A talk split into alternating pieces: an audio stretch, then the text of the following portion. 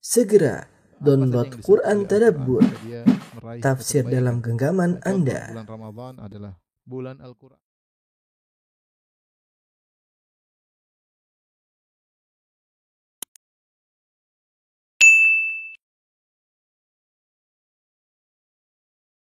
Bismillahirrahmanirrahim. Assalamualaikum warahmatullahi wabarakatuh. Alhamdulillahi ala ihsani wa syukru lahu ala taufiqihi wa amtinani. Asyhadu an la ilaha illallah wahdahu la syarika lahu ta'ziman li sya'nihi wa asyhadu anna Muhammadan abduhu wa rasuluhu da'ila ridwani. Allahumma salli alaihi wa ala alihi wa ashabihi wa ikhwanihi. Pada para jamaah Majelis Tarbiyah yang dirahmati oleh Allah Subhanahu wa taala, kita lanjutkan bahasan kita dari kitab Riyadus Shodiqin. Kita masuk pada bab ke tiga puluh tiga, bab mulatafatil yatim wal banat wasairil dha'afati wal masakin wal munkasirin wal ihsan ilaihim wa syafaqati alaihim wa tawadhu'i ma'ahum wa khifdil janahi lahum.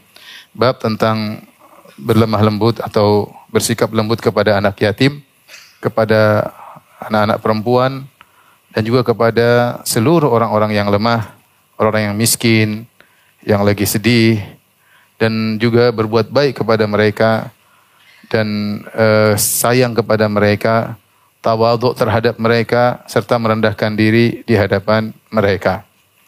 Ini bab ini dibawakan oleh Al-Imam Nawawi rahimahullahu ta'ala agar kita merendahkan diri kita terhadap orang-orang yang lemah, orang-orang yang susah, orang yang miskin, orang-orang yang membutuhkan kasih sayang, membutuhkan bantuan.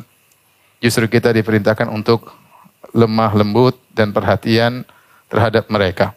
Kemudian beliau membawakan beberapa firman Allah, di antaranya qala Allahu ta'ala wakhfid janahaka lil mu'minin dalam surat Al-Hijr ayat delapan puluh delapan. Wakhfid janahak, yaitu rendahkanlah janahak. Janahak itu asalnya janah artinya sayap. Ya, artinya rendahkanlah dirimu. Seandainya kau memiliki sebab untuk terbang tinggi, entah kau seorang pejabat, engkau seorang yang kaya raya, entah engkau seorang yang memiliki kelebihan, yang orang memandangmu dengan tinggi. Seandainya kau bisa terbang karena kehebatanmu tersebut, maka rendahkanlah untuk orang-orang yang yang beriman. Ya, rendahkanlah untuk orang yang beriman. Kemudian juga beliau membawakan firman Allah yang berikutnya, wasbir nafsaka ma'alladzina yad'una rabbahum bilghadati wal 'ashyi yuriduna wajhah. Sabarkanlah dirimu bersama orang-orang yang berdoa kepada Rabb mereka di pagi hari atau di petang hari, yuriduna wajhah, di mana mereka berdoa karena mengharapkan wajah Allah. Wala ta'du aynaka anhum turidu zinatal hayatid dunya, dan janganlah kedua pandanganmu melampaui mereka, yaitu meninggalkan mereka hanya karena engkau mengharapkan kehidupan dunia. Uh, kita kembali kepada judul bab, bab mulatafatil mulafat mulatafatil yatim, bab tentang berlemah lembut kepada anak yatim. Anak yatim secara bahasa yaitu orang yang anak yang ayahnya meninggal dan dia belum balik. Apakah dia anak laki-laki maupun anak perempuan. Ya, adapun kalau ibunya yang meninggal, maka dalam istilah syariat bukan dikatakan anak yatim.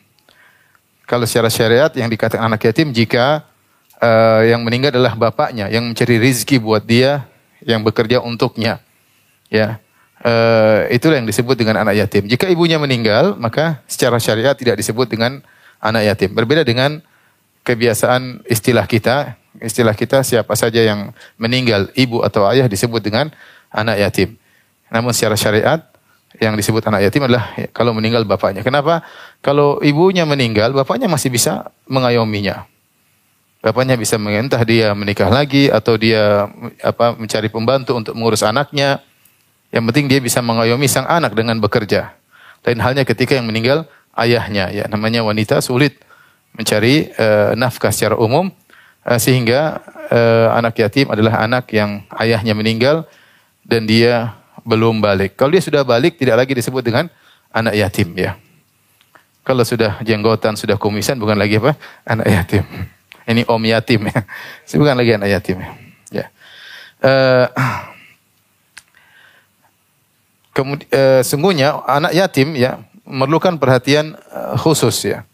Terlalu banyak dalil-dalil yang menyuruh kita untuk perhatian terhadap eh, anak yatim. Akan datang insya Allah eh, dalil-dalil secara eh, secara khusus. Tapi anak yatim saya pengalaman mendapati sebagian anak yatim dalam kondisi nakal ya.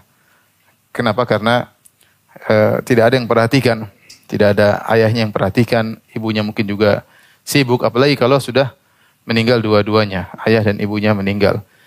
Sehingga anak tersebut ketika di sekolah misalnya tidak ada yang perhatikan. Beda dengan seorang yang punya ayah atau punya ibu. Atau punya dua-duanya. Dia tahu sebentar lagi ayah ibunya akan menjemputnya. Atau dia akan pulang bertemu dengan ayah dan ibunya. Atau kalaupun dia tidak pulang, ayah dan ibunya akan ya menengoknya ya. Kalau dia mau berbuat sesuatu, takut menyedihkan kedua orang tuanya. Takut orang tuanya marah kepadanya. Artinya banyak pertimbangan dibangun di atas dia punya ayah dan ibu. Adapun anak yatim, tidak ada pertimbangan yang dia harus pertimbangkan. Tidak ada yang mengelus kepalanya, tidak ada yang menjenguknya. Ya. Sehingga ketika dia tidak ada pertimbangan seperti itu, maka biasanya dia agak liar. Agak liar. Nah justru anak yatim seperti ini yang butuh perhatian, yang perlu kita perhatikan. Makanya Nabi Shallallahu Alaihi Wasallam menyuruh kita untuk mengusap kepala anak yatim. Kata Nabi Shallallahu Alaihi Wasallam, in arata talyina qalbik famsah ra'sal yatim ya wa atmil miskin. Jika kau ingin melembutkan hatimu, maka usapkanlah tanganmu di kepala anak yatim dan berilah makan kepada fakir miskin. Ya, karena anak yatim tersebut jarang mendapatkan perlakuan seperti itu. Dia jarang mendapatkan pelukan kedua orang tuanya. Beda. Kalaupun kita mungkin meluk anak yatim, tidak sama dengan pelukan orang tua kandung, ya, tidak sama. Oleh karenanya dia tidak mendapatkan hal tersebut, maka Nabi menyuruh jika kita ingin melembutkan hati kita, maka kita usapkan tangan kita di kepala anak yatim karena dia rindu akan hal hal tersebut, ya. Jangan lupa jangan usap-usap aja kasih duit ya, jangan usap-usap aja terus om usap-usap melulu. Kasih duit, dicium kasih duit ya.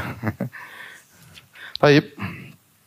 Eh, kemudian tadi Al-Imam Nawawi rahimahullahu ta'ala ya, e, menyebutkan tentang ayat kata Allah subhanahu wa ta'ala wakhfid janahaka lil mu'minin, rendahkanlah sayapmu bagi orang-orang yang yang beriman.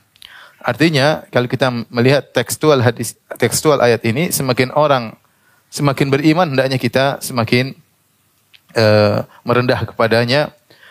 Terlebih lagi orang-orang beriman tersebut butuh untuk diperhatikan seperti miskin, seperti lagi sedih, sakit, orang tidak punya apa-apa, ya.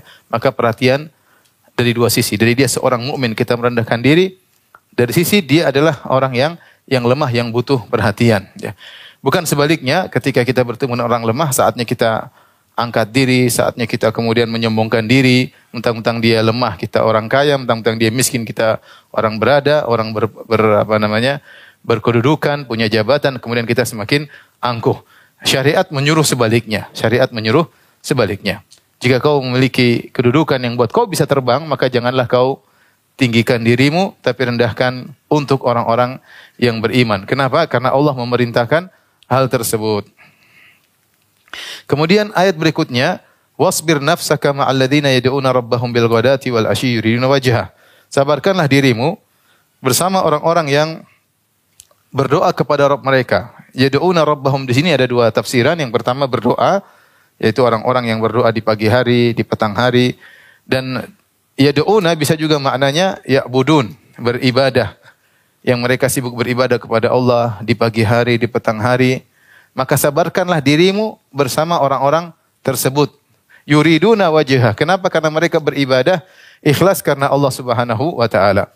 Wala ta'du aynaka anhum turidu zinatal hayatid dunya. Janganlah kau lompatkan pandanganmu dari mereka yaitu lihat ke arah yang lain karena hanya mengharapkan kehidupan uh, dunia. Akan datang tafsir dari uh, ayat ini bahwasanya Rasulullah sallallahu alaihi wasallam ketika memiliki para sahabat yang miskin-miskin, maka datanglah orang-orang Quraisy, pembesar-pembesar Quraisy, kemudian kasih ide, kata mereka, ya Muhammad, usir mereka agar kami beriman kepadamu. Kami tidak ingin kumpul sama orang-orang seperti seperti ini. Maka ketika itu terbetiklah dalam hati Nabi Shallallahu Alaihi Wasallam apa yang terbetik, karena memikirkan ide mereka ini. Ya, karena Shallallahu Alaihi Wasallam ingin semua orang cepat beriman. Di antara metode paling mudah membuat orang banyak beriman, pembesar-pembesarnya beriman dulu. Kalau pembesar-pembesarnya beriman dulu, maka bawahannya mudah untuk untuk ikut. Dan ini metode yang diikut, di, di, dilakukan oleh Nabi Shallallahu Alaihi Wasallam.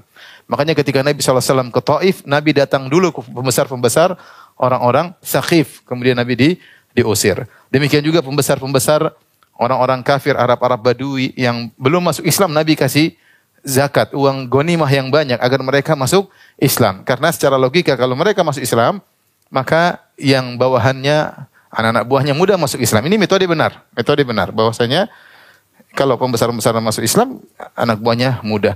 Namun ketika itu Nabi shallallahu alaihi wasallam sedang bersama orang-orang miskin dari kalangan para sahabat, tiba-tiba ada orang-orang kaya mengatakan, Muhammad tinggalkan mereka, baru kami akan ikut engkau. Maka terbetiklah dalam hati Nabi banyak perkara. Ya. Maka Allah Subhanahu Wa Taala tegaskan kepada Nabi, ya, tidak usah pikir celotehan mereka, tidak usah pikir ide mereka. Kata Allah, wasbir nafsak, sabarkanlah dirimu bersama orang-orang yang susah tersebut. Jangan kau tengok urusan dunia. Ya. Kenapa? Karena mereka ini orang-orang rajin beribadah. Di pagi hari, di petang hari mereka beribadah. Kemudian mereka orang-orang ikhlas. Yuriduna wajhah. Mereka mencari wajah Allah Subhanahu wa taala. Ya, wala ta'du aynaka anhum. Jangan kau pandang yang lain, tinggalkan mereka. Kau lihat orang-orang kaya, turiduna zinata turidu zinatal hayatid dunya, karena mengharapkan perhiasan keindahan uh, dunia. Jadi Rasulullah shallallahu alaihi wasallam disuruh sabar bersama orang-orang miskin. Syaikh Utsaimin rahimahullah berkata, Uh, saya ingin bacakan perkataan Syekh karena bagus. Beliau berkata, "Famathalan idza kana hunaka rajulan." Kalau ada dua orang, ahaduhuma muqbil ala ta'atillah yad'u rabbahu bil ghadati wal ashyi yuqimu sholata wa zakata wa yasum wa yuhsin ila nas. Ada satu orang dia taat beribadah kepada Allah, senantiasa berdoa kepada Allah di pagi hari, di petang hari, rajin salat, dia bayar zakat, dia berpuasa, dan dia berbuat berbuat baik kepada masyarakat. Wa akhar ghaniyun kabirun indahu amwal wa qusurun wa sayyarat wa khadam. Satunya lagi, orang yang kedua, orang kaya, dia punya harta yang banyak, dia punya istana-istana, dia punya mobil yang banyak, punya pembantu-pembantu. Ayyuhum ahaqqu an nasbir anfusana ma'ahu. Siapakah di antara kedua orang ini yang lebih berhak untuk kita sabari, untuk bergaul dengan mereka? Jawabannya al-awwal. Yang pertama yang lebih berhak, an nasbir nusabbir nusabbir anfusana an nusabbir anfusana ma'ahu. Yang pertama lebih utama untuk kita sabarkan diri kita bersamanya, wa an nujalisahu, untuk kita duduk bersamanya, wa an nukhalitahu, untuk bergaul berinteraksi dengan dengannya, wa an la nata'addahu nuridu zinatal hayatid dunya. Jangan kita tinggalkan dia hanya karena mencari dunia. Artinya praktiknya sederhana. Kita punya teman dua, yang satu kaya, satu miskin. Secara secara tabiat manusia, bergaul sama orang berada lebih enak lah. Sama orang berada, diajak mana dia yang bayar. Naik pesawat dia yang bayar, makan restoran dia yang bayar. Kan gak enak, masa kita yang bayar, kan gimana gitu kan. Jadi kalau gua, gua bergaul sama orang kaya gak perlu kesabaran. Mungkin dia yang sabar bergaul sama kita. Kita gak perlu sabar, kita malah senang bergaul sama dia. Tapi kalau kita punya teman satu yang miskin, ini yang butuh kita sabar untuk bergaul. Ini yang Allah perintahkan. Wasbir nafsaka. Sabarkanlah dirimu untuk punya teman seperti seperti ini. Dia butuh perhatian. Dia mungkin miskin, dia mungkin susah. Ya. Kenapa? Karena ketika kau bergaul, sungguhnya eh, orientasi engkau bukanlah dunia, tapi adalah apa? Akhirat. Orang seperti yang butuh lebih utama untuk kau tolong, lebih utama untuk kau bersabar bergaul dengan dengan dia. Ya, karena ikhwan dan akhwat yang dirahmati Allah Subhanahu Wa Taala, kita mungkin punya banyak teman, tapi jangan kita bergaul sama orang berada terus. Kita juga punya teman-teman yang yang mungkin butuh perhatian kita, mungkin telepon kita kunjungi, kita tahu dia susah, kita tahu dia taat beribadah kepada Allah Subhanahu Wa Taala. Inilah Inilah uh, sumber pahala kita. Inilah yang lebih utama untuk kita sabar bergaul dengan dengan. Tentunya bergaul dengan orang seperti memang banyak menyusahkan. Mungkin dia mengeluh, mungkin dia apa, mungkin dia minta bantuan. Tapi inilah orang yang kata kata Allah Subhanahu Wa Taala, wasbir nafsaka ma'alladina yad'una rabbahum. Sabarlahkan dirimu untuk bersama mereka. Jangan kau berpaling dari mereka hanya karena untuk mencari apa uh, dunia. Ya. Ini salah satu praktek dari Uh, dari ayat ini. Dan di sini Allah mengisyaratkan terutama orang-orang yang kita lihat mereka tulus dalam beribadah, mereka ikhlas, ya. Yuriduna wajhah, sabarkanlah dirimu bersama orang-orang yang mereka beribadah kepada Allah pagi dan petang, yuriduna wajhah, karena mereka mengharapkan wajah Allah Subhanahu wa taala. Ungkapan yuriduna wajhah, mencari wajah Allah, ini banyak datang dalam ayat, dalam hadis. Maksudnya adalah ikhlas. Ya. illa ibtigha'a wajhi rabbihil a'la, kecuali hanya mengharapkan wajah Rabbnya yang maha tinggi, ya. Yuriduna wajha Allah, mereka mencari wajah Allah. Di sini dalam ayat yuriduna wajha, ya, banyak. Demikian dalam hadis misalnya kata uh, Nabi sallallahu alaihi wasallam, fa inna Allah, dalam hadis Itban, fa inna Allah harrama 'alan nari man qala la ilaha illallah yabtaghi bidzalika wajha Allah. Sungguhnya Allah mengharamkan neraka untuk mengazab orang yang mengucapkan la ilaha illallah ya betaqi bidzalika wajh Allah. Ketika dia mengucapkan la ilaha illallah, dia mencari wajah Allah, ya. Kemudian juga misalnya hadis man ta'allama ilman mimma yubtagha bihi wajhullah la yata'allamuhu illa liyusiba 'aradan minad dunya lam yajid arfal jannah. Siapa yang menuntut ilmu menuntut ilmu agama yang harusnya menuntut ilmu itu adalah untuk mencari wajah Allah, ternyata dia menuntut ilmu untuk mencari secercah dunia, maka dia tidak akan mencium harumnya surga. Jadi dalam ayat, dalam hadis banyak istilah mencari wajah Allah, mencari wajah Allah, diterjemahkan secara sederhana adalah ikhlas kepada Allah Subhanahu wa taala. Dan ini juga dalil bahwasanya Allah memiliki wajah, ya, dan terlalu banyak ayat yang menunjukkan akan hal ini dan juga hadis. Dan sebagaimana kita ketahui di antara kenikmatan yang tertinggi di surga adalah melihat wajah Allah Subhanahu wa taala. Yang Allah menamakan kenikmatan memandang wajah Allah adalah tambahan. Kata Allah Subhanahu wa taala, "Lilladzina ahsanul husna wa ziyadah." Bagi orang-orang yang berbuat kebaikan, bagi mereka al-husna itu surga, wa ziyadah dan tambahan. Ibnul Qayyim rahimahullah menyebutkan kenapa disebutkan tambahan, karena kenikmatan memandang wajah Allah yang merupakan puncak kenikmatan surga adalah kenikmatan yang tidak dikenal oleh manusia secara umum di dunia. Adapun kenikmatan lain seperti makanan, bidadari, sungai, sungai madu, sungai khamr, dan itu adalah hal yang orang tahu di di dunia, tinggal kualitasnya berbeda antara khamr dunia dengan khamr akhirat, antara wanita dunia, wanita akhirat, antara pohon dunia dan pohon akhirat, dan yang lain-lainnya, rumah dunia dan istana akhirat. Tapi memandang wajah Allah merupakan puncak uh, kelezatan, adalah kenikmatan yang tidak mereka kenal sebelumnya, makanya disebut dengan ziyadah, tambahan, ya. Makanya diriwayatkan Imam Syafi'i rahimahullahu taala mengatakan, "Lau alima Syafi'i annahu la yara Allah fil fil jannah ma abadallaha azza wa jalla." Imam Syafi'i mengatakan kalau Syafi'i tahu dia tidak akan melihat wajah Allah di surga, tidak melihat Allah di surga, dia tidak akan mau beribadah kepada Allah. Kalau seandainya Syafi'i tahu dia tidak melihat, tidak bisa melihat Allah di akhirat, dia tidak mau beribadah kepada Allah. Artinya apa? Imam Syafi'i rahimahullah tahu bahwasanya melihat wajah Allah adalah puncak kenikmatan. Dan ini yang disebutkan oleh Abu Hasan Al-Asy'ari dalam kitabnya Al-Ibanah an Ushulid Diyanah, dia mengatakan bahwasanya puncak kenikmatan di surga adalah memandang apa? Wajah wajah Allah. Tentunya wajah Allah tidak seperti wajah manusia, sebagaimana zat Allah tidak sama dengan zat zat manusia, tetapi puncak kenikmatan adalah melihat wajah Allah Subhanahu wa taala. Nah, sering dalil menjelaskan tentang keikhlasan dengan mengatakan yuriduna wajah Allah, dengan mengharap wajah Allah Subhanahu uh, wa taala. Ungkapan keikhlasan dengan disebutkan menghendaki wajah Allah Subhanahu wa taala. Seperti seperti eh, seperti juga dalam firman Allah di akhir surat Al-Qasas, kullu syai'in halikun illa wajhah. Segala sesuatu akan binasa kecuali wajahnya. Ada dua tafsir yang disebutkan oleh Al-Imam Al-Bukhari dan disebutkan oleh para salaf juga. Illa malikahu atau illa ma'urida bihi wajuhu. Ya. Dalam sebagian uh, nuskah dari Sahih Bukhari disebutkan riwayat Nasafi, ya, qala Ma'mar, ya, bahwasanya semua akan binasa kecuali wajah Allah, yaitu kecuali Allah itu sendiri tidak akan binasa. Dalam tafsiran yang lain, illa ma urida bihi wajhuh, kecuali amalan yang dilakukan karena mencari wajah Allah. Amalan yang dilakukan karena ikhlas. Artinya, nanti pada hari kiamat kelak, semua amalan yang kita lakukan kalau tidak karena Allah semuanya sirna, tidak ada, tidak ada, tidak ada hasilnya.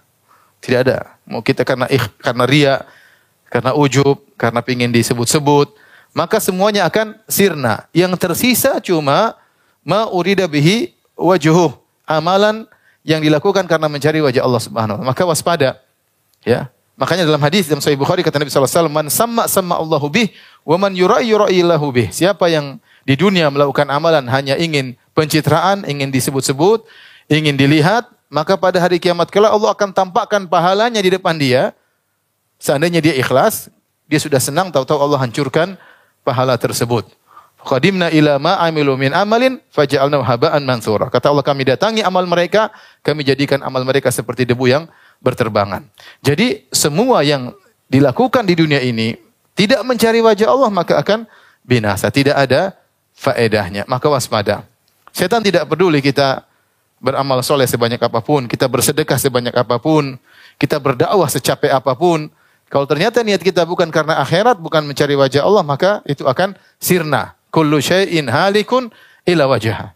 Semua akan sirna kecuali yang dilakukan karena mencari wajah Allah Subhanahu wa taala. Nah, di sini Allah sebutkan kalau kita bertemu dengan orang-orang yang kita nggak tahu isi hati manusia, tapi dengan melihat keseharian dia, melihat ungkapan-ungkapannya, melihat orang ini tulus, orang ini tulus, maka bersabarlah untuk bergaul dengan dia, bersabarlah untuk berinteraksi dengan dia, karena kita akan belajar ikhlas dari orang tersebut, ya, dan dia akan mengingatkan kita untuk apa? Ikhlas, karena dunia ini begitu mudah membuat kita lalai dengan kesibukan kita, dengan pekerjaan kantor kita, dengan teman-teman kita di kantor, dengan interaksi kita, dengan kalau kita keluar ke mall kemana, banyak hal yang buat kita lalai dengan akhirat. Nah, kita butuh teman-teman yang uh, mengingatkan kita untuk tulus kepada Allah Subhanahu wa taala dan bersabar untuk bergaul dengan orang-orang seperti ini. Taib. Kita lanjutkan. E, dalil berikutnya, ayat berikutnya tentang apa namanya dianjurkan untuk perhatian terhadap orang-orang susah adalah firman Allah Subhanahu wa taala, "Fa ammal yatima fala taqhar." Adapun anak yatim maka jangan kau e, kasari, jangan kau bentak, ya. "Wa masaila fala tanhar." Adapun Uh, orang minta-minta jangan kau bentak, ya. Di sini ada kembali lagi Al-Imam Nawawi rahimahullah membawakan ayat lebih spesifik tentang anak yatim. Anak yatim uh, kalau dia apa namanya menjengkelkan maka kau sabar. Kau sabar. Jangan kau marahin dia, jangan kau bentak dia, jangan kau maki-maki dia. Saya katakan tadi, potensi anak yatim untuk nakal besar. Ya, berdasarkan pengalaman, ya. Ketemu anak yatim biasanya badung, biasanya nakal, ya. Saya pernah sholat di kampung. Anak ini ganggu sana, ganggu. Begitu saya selesai sholat, bapak ibunya nggak ada. Ya wajar. Gak ada yang perhatian dia. Mau sama tinggal sama neneknya. Neneknya mau sejauh mana dia merasakan kasih sayang neneknya. Sejauh mana neneknya sayang kepada dia. Tidak sama dengan kasih sayang orang tua kandung. Ketika dia tidak merasakan kasih sayang yang tulus, maka dia seperti itu. Ya. Oleh karenanya kalau ketemu dengan anak yatim mungkin dia menjengkelkan, mungkin dia banyak kebutuhan. Sabar, sabarkan dirimu. Saatnya kau mencari pahala dengan berbuat baik kepada anak yatim tersebut. Memang menjengkelkan, teriak sana, teriak sini, mungkin pecahin ini, mungkin ganggu anak kandungmu, ya. Jadi terjadi, ya. Anak kandung mungkin dipukul sama dia, eh, sabar, ya. Anak kandung, ya, kita bisa dia tidur sama kita. Anak yatim dia tidur sama siapa? Ya. Oleh karenanya ketika dia menjengkelkan, saatnya engkau berbuat baik kepadanya. Bukan berarti semua anak yatim nakal. Enggak, anak yatim banyak juga yang baik.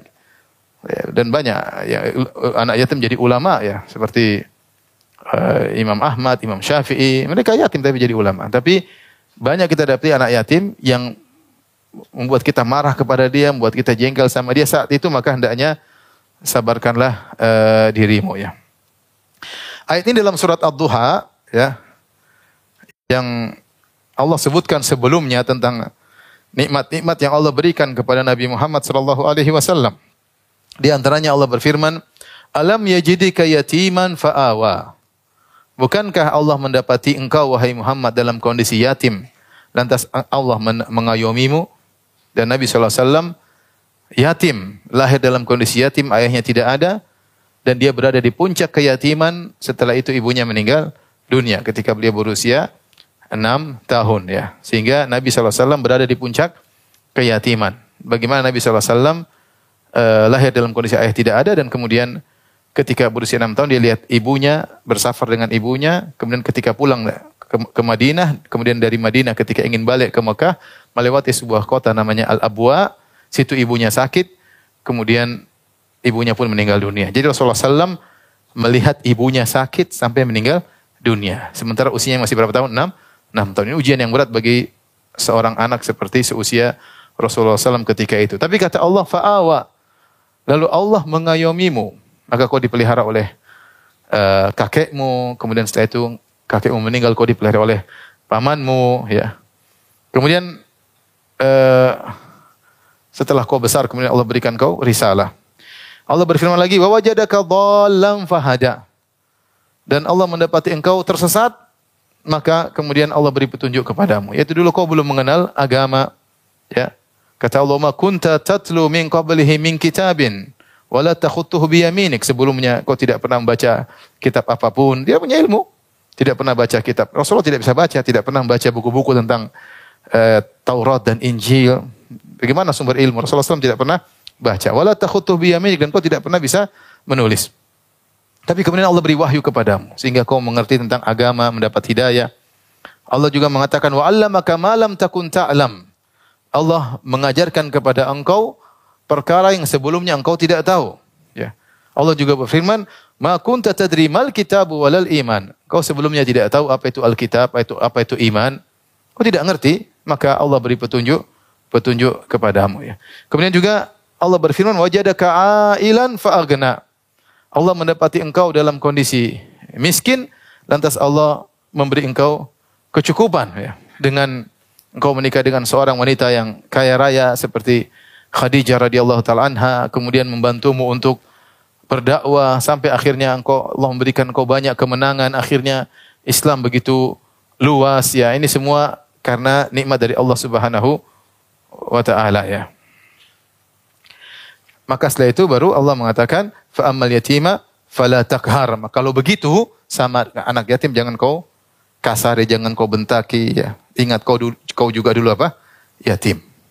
Kau juga dulu yatim. Jadi Rasulullah shallallahu alaihi wasallam kalau bicara tentang yatim, dia pernah yatim. Dia tahu betul bagaimana perasaan seorang anak yang yatim. Dan anak yatim butuh diperhatikan. Kemudian juga wa ammasa'ila fala tanhar. Orang yang meminta-minta jangan kau kau bentak. Tidaklah dia minta-minta kecuali dia perlu.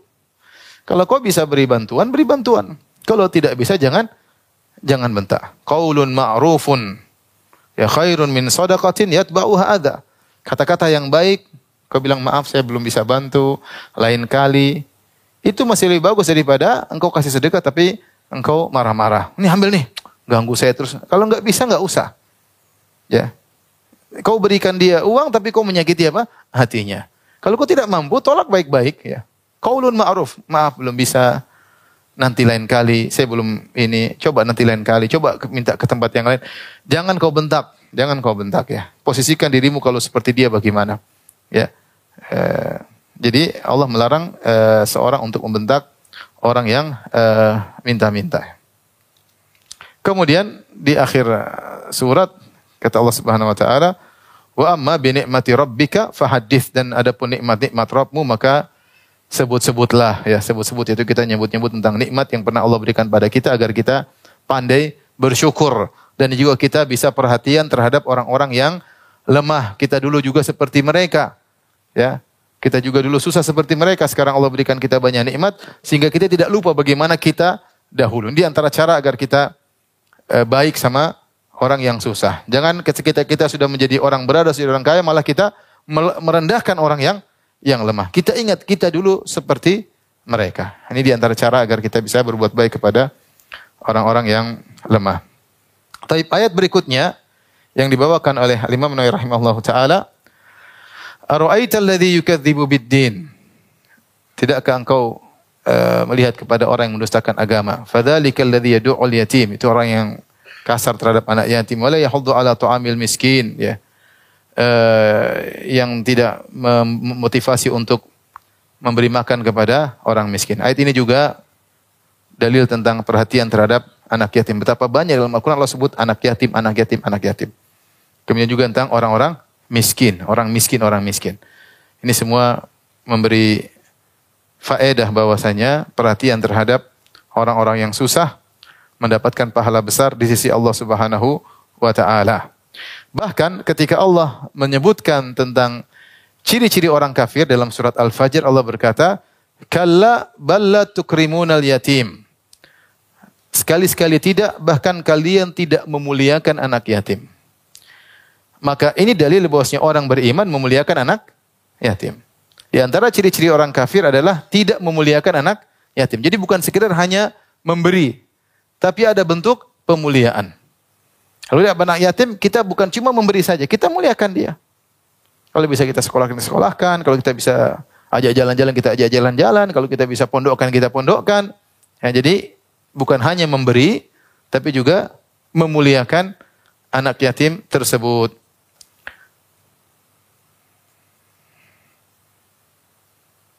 Dan Nabi sallallahu alaihi wasallam bersabda, "Innama yarhamullah min ibadihi ar-ruhama." Dan Allah yang disayangi oleh Allah adalah orang-orang yang menyayangi uh, orang-orang yang lainnya, ya. Kalau Anda ingin disayang oleh Allah Subhanahu wa taala, maka sayangilah orang-orang susah. Kita masuk pada hadis, ya. Ayat-ayat sudah kita lewati, kita masuk pada hadis. Wa an Saad bin Abi Waqas radhiyallahu taala anhu. Dari Saad bin Abi Waqas radhiyallahu taala anhu, qala kunna ma'an Nabi sallallahu alaihi wasallam sittata nafarin. Kami bersama Nabi enam orang. Faqala al-musyrikuna lin Nabi, ini yang saya sebutkan tadi ayat. Ini penjelasan dalam hadis ini, maka kemudian orang-orang musyrikin berkata kepada Nabi, "Utrut haula'i la yajta'ir la yajtari'una alaina." Usir mereka wahai Muhammad agar mereka tidak berani kepada kami. Usir mereka. Jadi mereka tidak mau kumpul sama orang miskin. Enam orang tersebut, kata Ibnu Mas'ud, wa kuntu ana, eh, kata Sa'ad bin Abi Waqas, wa kuntu ana wa Ibnu Mas'udin wa rajulun min Hudzail wa Bilal wa rajulani lastu usammihima. Enam orang tersebut yang sedang bersama Nabi, orang miskin tersebut adalah siapa? Sa'ad bin Abi Waqas, Ibnu Mas'ud, seorang laki dari Hudzail, Bilal, dan dua orang lagi aku tidak menyebut namanya. Ini tawaran dari orang-orang musyrikin. Usir mereka Muhammad. Kalau kau usir nanti kita beriman. Nanti kita ngobrol nih. Fawaqa fi nafsi Rasulullah sallallahu alaihi wasallam masya Allah an yaqa. Maka perkataan mereka itu masuk dalam hati Nabi. Nabi berfikir. Berfikir. Fahaddatha nafsahu. Maka beliau berbicara dengan jiwanya sendiri. Apakah ini ide yang bagus atau tidak? Ada pembahasan dalam hatinya. Artinya syubhat yang dimasukkan oleh orang musyrikin tersebut sempat bercokol di hati Nabi. Artinya Nabi tidak langsung tolak. Tapi Nabi pikir. Nabi pikir. Maka ketika itu Allah turunkan ayat agar Nabi membuang pemikiran tersebut. Allah mengatakan, "Wala tatrudil ladzina yad'una rabbahum." Jangan kau usir orang-orang yang berdoa kepada Rabb mereka bil ghadati wal ashiyyi, di petang hari dan di pagi hari, yuriduna wajhah, yang mereka mencari wajah Allah Subhanahu wa taala, ya. Jadi eh, Nabi sallallahu alaihi wasallam ketika mendengar tawaran dari orang musyrikin tadi, usir mereka agar kami bisa mendengar darimu. Kami tidak ingin gabung sama mereka, ingin majelis khusus, majelis orang-orang berada, orang miskin pinggir dulu.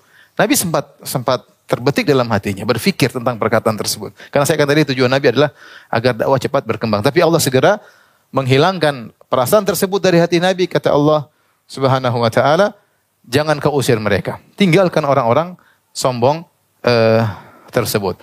Dan ini ikhwan dan akhwat yang dirahmati Allah Subhanahu wa taala, saya bacakan lagi perkataan Syaikh Utsaimin. Beliau berkata, "Wa in kanu fuqara," meskipun orang-orang tersebut adalah orang miskin, "wa illam yakum lahu qimatun fil mujtama," meskipun mereka tidak punya nilai di nilai sosial di hadapan masyarakat. Orang miskin. Siapa yang memandang mereka? Secara nilai sosial tidak dipandang. "Lakin lahum qimatun indallah," tapi mereka punya kedudukan di sisi Allah Subhanahu wa taala. "Li'annahum yad'una Allah bil ghadati wal ashiyyi," karena mereka senantiasa berdoa kepada Allah di pagi hari dan uh, petang hari. "Yuriduna wajhah," karena mereka mengharap wajah Allah Subhanahu wa taala. Sekali lagi Allah menyuruh kita untuk perhatian terhadap orang-orang yang bertakwa. Terlebih lagi kalau mereka miskin, susah, maka sungguhnya mereka ini kedudukannya tinggi di sisi Allah Subhanahu wa taala, maka kita harus menghormati mereka, menghargai mereka, perhatian terhadap mereka. Jangan kita malah meninggalkan meninggalkan mereka.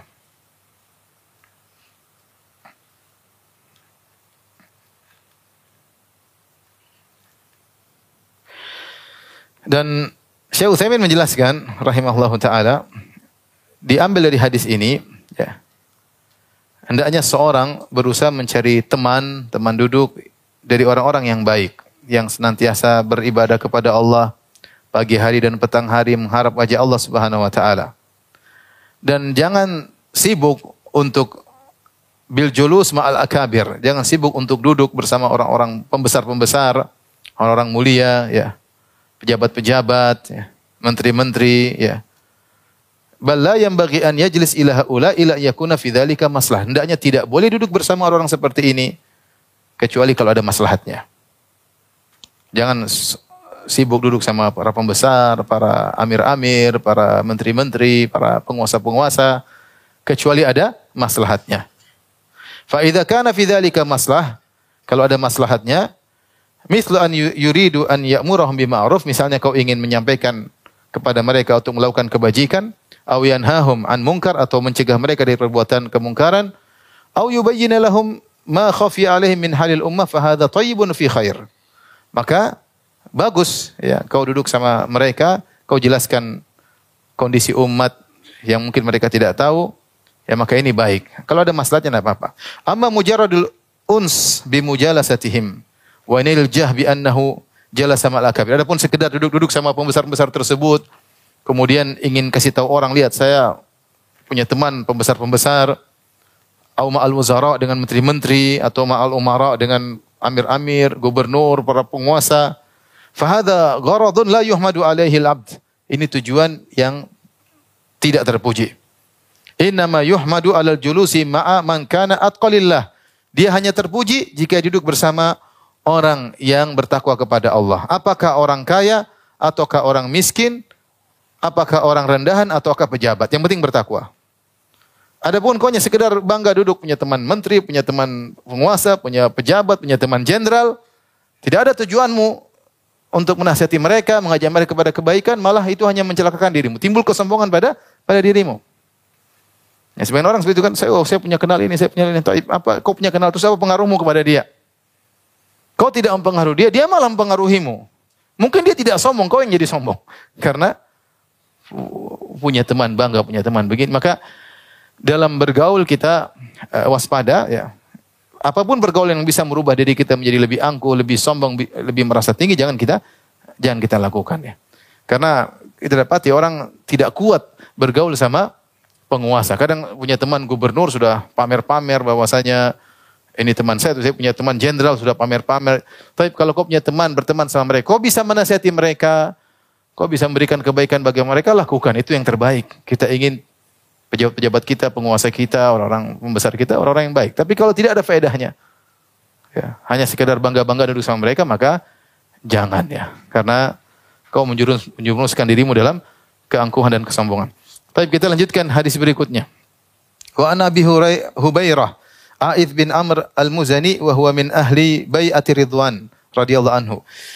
Dari seorang sahabat yang bernama Abu Hurairah, A'idh bin Amr al-Muzani, dan dia salah seorang sahabat yang ikut serta dalam Bay'atul Ridwan. Bay'atul Ridwan adalah bayat para sahabat kepada Nabi ketika dalam peristiwa perjanjian Al-Hudaibiyah, ya, yang membaiat Nabi ketika itu seribu empat ratus orang, dan Nabi mengatakan semua yang bayat di Bay'atul Ridwan tidak ada yang masuk neraka. Semuanya masuk surga, seribu empat ratus orang. Yang Allah turunkan ayat laqad radhiyallahu 'anil mu'minin idh yubayinu idh yubayunaka tahta syajarah. Allah meridhai kaum mukminin yang uh, membaiat engkau di bawah sebuah pohon yang disebut dengan Syajaratul Ridwan. Anna Abu Sufyan ata ala Salman wa Suhaib wa Bilal. Suatu hari Abu Sufyan melewati Salman dan Suhaib dan Bilal fi nafarin, dengan beberapa orang. Faqalu, maka Salman, Suhaib, Bilal. Siapa Salman, Suhaib dan Bilal? Salman bekas budak. Ya, Suhaib Ar-Rumi, Bilal juga bekas bekas budak. Semua adalah bekas budak dan orang-orang miskin. Mawali, ya. Faqalu, ketika Abu Sufyan pemimpin orang Quraisy. Disebutkan ini pertemuan ini terjadi kapan? Ketika orang-orang Quraisy membatalkan perjanjian Al-Hudaibiyah. Jadi perjanjian Hudaibiyah terjadi pada tanggal pada tahun enam Hijriah. Terjadi gencatan senjata antara kaum muslimin dengan kaum musyrikin. Bahwasanya mereka tidak akan bertempur selama sepuluh tahun. Namun pada tahun delapan Hijriah, ternyata terjadi pengkhianatan. Ya. Bani Bakr yang merupakan koalisi dari Quraisy ternyata menyerang Khuza'ah yang berkoalisi kepada kaum muslimin. Khuza'ah dan Bani Bakr sama-sama kafir. Tapi kaum muslimin berkoalisi sama Khuza'ah, Bani Bakr berkoalisi sama Quraisy. Ternyata Bani Bakar pada tahun delapan Hijriah membunuh sebagian Khuza'ah dibantu oleh sebagian Quraisy. Akhirnya Rasulullah shallallahu alaihi wasallam ingin membatalkan perjanjian damai. Rasulullah shallallahu alaihi wasallam ingin menyerang mereka. Akhirnya Abu Sufyan sang pemimpin Quraisy ketika itu ketakutan karena mereka tahu sekarang kaum muslimin sudah jumlahnya besar. Akhirnya Abu Sufyan pun datang ke kota Madinah, minta syafaat dari Nabi sallallahu alaihi wasallam agar perjanjiannya tidak usah dibatalkan. Ya, kemudian Nabi menolak. Dia datang ke Abu Bakar, Abu Bakar menolak. Dia datang kepada Umar, Umar menolak. Umar bilang, kalau saya bisa bunuh kau, saya bunuh kau, ngapain? Karena dia yang dulu menyerang para sahabat, katakanlah perang apa? Perang Khandak, perang Uhud dia pimpinannya Abu Sufyan radhiyallahu anhu. Ketika perang Khandak dia juga pimpinannya. Akhirnya minta kepada Ali, Ali pun menolak. Sampai akhirnya dia pun pulang menuju kota Mekah dengan tangan hampa, tidak ada hasilnya. Karena ingin bernego dengan Nabi sallallahu alaihi wasallam dan para sahabat, tapi ditolak negonya. Ketika dia pulang, dia melewati tiga orang sahabat yang miskin-miskin ini, yang bekas-bekas budak. Yaitu Salman, Suhaib, dan Bilal. Ketika dia lewat, maka para sahabat yang bekas orang miskin ini pada komentar, "Ma akhadat suyufullahi min aduwillahi ma akhadha." Kata mereka, Abu Sufyan lewat, pedang-pedang Allah belum menunaikan haknya terhadap orang ini. Maksudnya, ini orang belum mampus ya. Ini pedang-pedang Allah belum mengambil haknya yang seharusnya terhadap manusia satu ini. Abu Bakar radhiyallahu anhu ketika itu ada. Abu Bakar tegur mereka radhiyallahu anhu. Karena Abu Sufyan meskipun dia kafir ketika itu, tapi dia mertua Nabi sallallahu alaihi wasallam. Dan dia ada kecenderungan ingin masuk apa? Islam. Dan dia pemimpin orang Quraisy. Abu Bakar Quraisy. Abu Bakar Quraisy. Abu Bakar maka Abu Bakar menegur kepada tiga sahabat ini. Kata Abu Bakar radhiyallahu anhu, "Ataquluna hadza li syaikhin syaikh Quraisy wa sayyidihim?" Apakah pantas kalian mengucapkan kata-kata tersebut, wahai Salman, wahai Bilal, wahai Suhaib, kepada pemimpin Quraisy seperti Abu Sufyan? Abu Bakar tegur begitu. Mereka hormat sama Abu Bakar, mereka diam, mereka tidak membantah, mereka diam, ditegur Abu Bakar radhiyallahu ta'ala anhu. Tapi Abu Bakar ketika mengucapkan hal tersebut dia merasa enggak enak. Maka dia pun datang kepada Nabi sallallahu alaihi wasallam. Fa'atan Nabi sallallahu alaihi wasallam fa akhbarahu. Maka dia pun datang kepada Nabi sallallahu alaihi wasallam, dia katakan, "Ya Rasulullah, tadi begini ceritanya, begini-begini, saya tegur mereka, mengejek Abu Sufyan dan saya tegur mereka." Apa kata Nabi sallallahu alaihi wasallam? "Ya Abu Bakrin, la'allaka aqdabtahum." Wahai Abu Bakar, jangan-jangan kau buat mereka marah, tiga orang ini, Salman, Bilal dan siapa? Suhaib. Orang-orang bekas budak. Bilal yang merdeka kan siapa? Abu Bakar. La in kunta aqdabtahum laqad aqdabta rabbak. Kalau kau telah membuat mereka murka, tiga orang tersebut, wahai Abu Bakar, sungguh kau telah membuat murka Rabb, Rabb engkau. Ya, artinya Rasulullah bilang jangan bikin mereka marah. Karena mereka orang miskin tapi mereka ber, bertakwa, ya. Memang mereka bekas-bekas budak tapi mereka orang bertakwa. Jangan bikin mereka marah. Fa atahum, akhirnya Abu Bakar pun datang kepada orang-orang tadi, sahabat-sahabat tadi radhiyallahu anhum, Bilal, Suhaib dan Salman. Faqala, maka dia berkata, "Ya ikhwatah, aqdabtukum." Wahai sahabat-sahabatku, saudara-saudaraku, apakah aku tadi aku buat kalian marah? Kata mereka, "La, enggak." Enggak.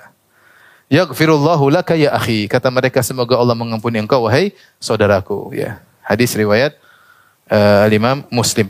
Ini hadis menjelaskan bahwasanya ya, orang-orang yang uh, apa namanya? orang-orang rendahan yang tidak punya nasab yang tinggi seperti Suhaib Ar-Rumi, Salman Farisi, Bilal Habashi, bukan Arab dan bukan Quraisy.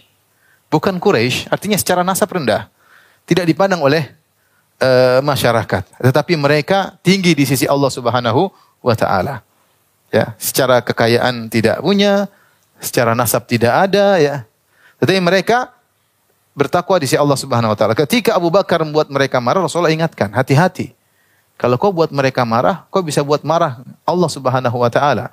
Karena buat marah orang miskin seperti buat murka Allah Subhanahu wa taala. Padahal Abu Bakar siapa? Abu Bakar orang yang sangat bertakwa. Tapi Nabi sallallahu alaihi wasallam tetap tegur. Artinya kalau kita mau bandingkan ketakwaan Abu Bakar dengan tiga orang ini, masih mulia siapa? Si Abu Bakar. Abu Bakar lebih mulia, jasanya lebih banyak. Tapi tetap Rasulullah sallallahu alaihi wasallam tegur. Hati-hati tatkala bersikap sama orang-orang yang miskin. Ini kadang-kadang kita lupakan. Kita kalau mungkin menyinggung orang kaya kita enggak enak, menyinggung teman setara kita. Tapi kalau kita menyinggung orang miskin, kita kadang cuek aja.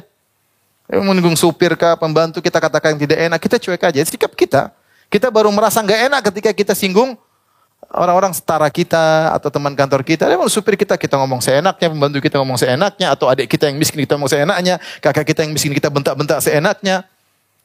Abu Bakar tidak, ketika dia ngomong Kalian tidak pantas ngomong begitu sama Abu Sufyan. Dia pemimpin orang Quraisy. Itu dia pun tidak enak. Dia pun lapor sama Nabi. Jangan-jangan disalah ngomong. Setelah Nabi tegur, dia datang kepada mereka dan minta uh, maaf kepada uh, kepada mereka.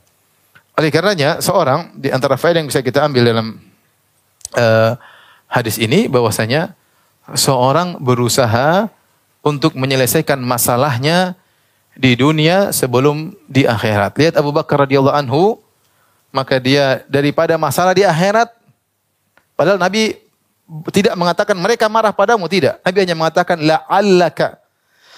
Bisa jadi engkau buat mereka apa? Marah. Daripada daripada Abu Bakar pun datang. Mungkin saya tidak bikin kalian marah? Enggak. Alhamdulillah. Berarti tidak ada masalah di akhirat. Nah, ikhwan, kita ini kalau ada masalah di dunia, kalau bisa kita selesaikan di dunia sebelum akhirat lebih lebih baik. Kalau kita masalah sama orang, ya kita selesaikan sebisa mungkin. Kalau tidak terselesaikan ya sudah. Yang penting Allah tahu kita berusaha menyelesaikan masalah tersebut. Daripada kita nanti berhadapan dengan dia, ya kemudian ribut disidang oleh Allah pada hari kiamat kelak. Makanya ketika Umar bin Khattab ditikam oleh Abu Lulal Majusi, dia tanya, siapa yang membunuhku? Majusi. Maka dia, alhamdulillah, yang tidak menjadikan aku bermasalah sama orang Muslim yang lain. Ya. Sebisa mungkin kita tidak bikin masalah sama orang. Yang sudah terlanjur ya jangan diulang lagi. Masalah dengan siapa, fulan, dengan fulan, dengan fulan, kita berusaha selesaikan di dunia. Sebagaimana Abu Bakar, Abu Bakar datang ingin menyelesaikan apa? Masalah. Ya. Tapi demikian saja apa yang saya sampaikan. Wabillahi taufiq wal hidayah. Assalamualaikum warahmatullahi wabarakatuh.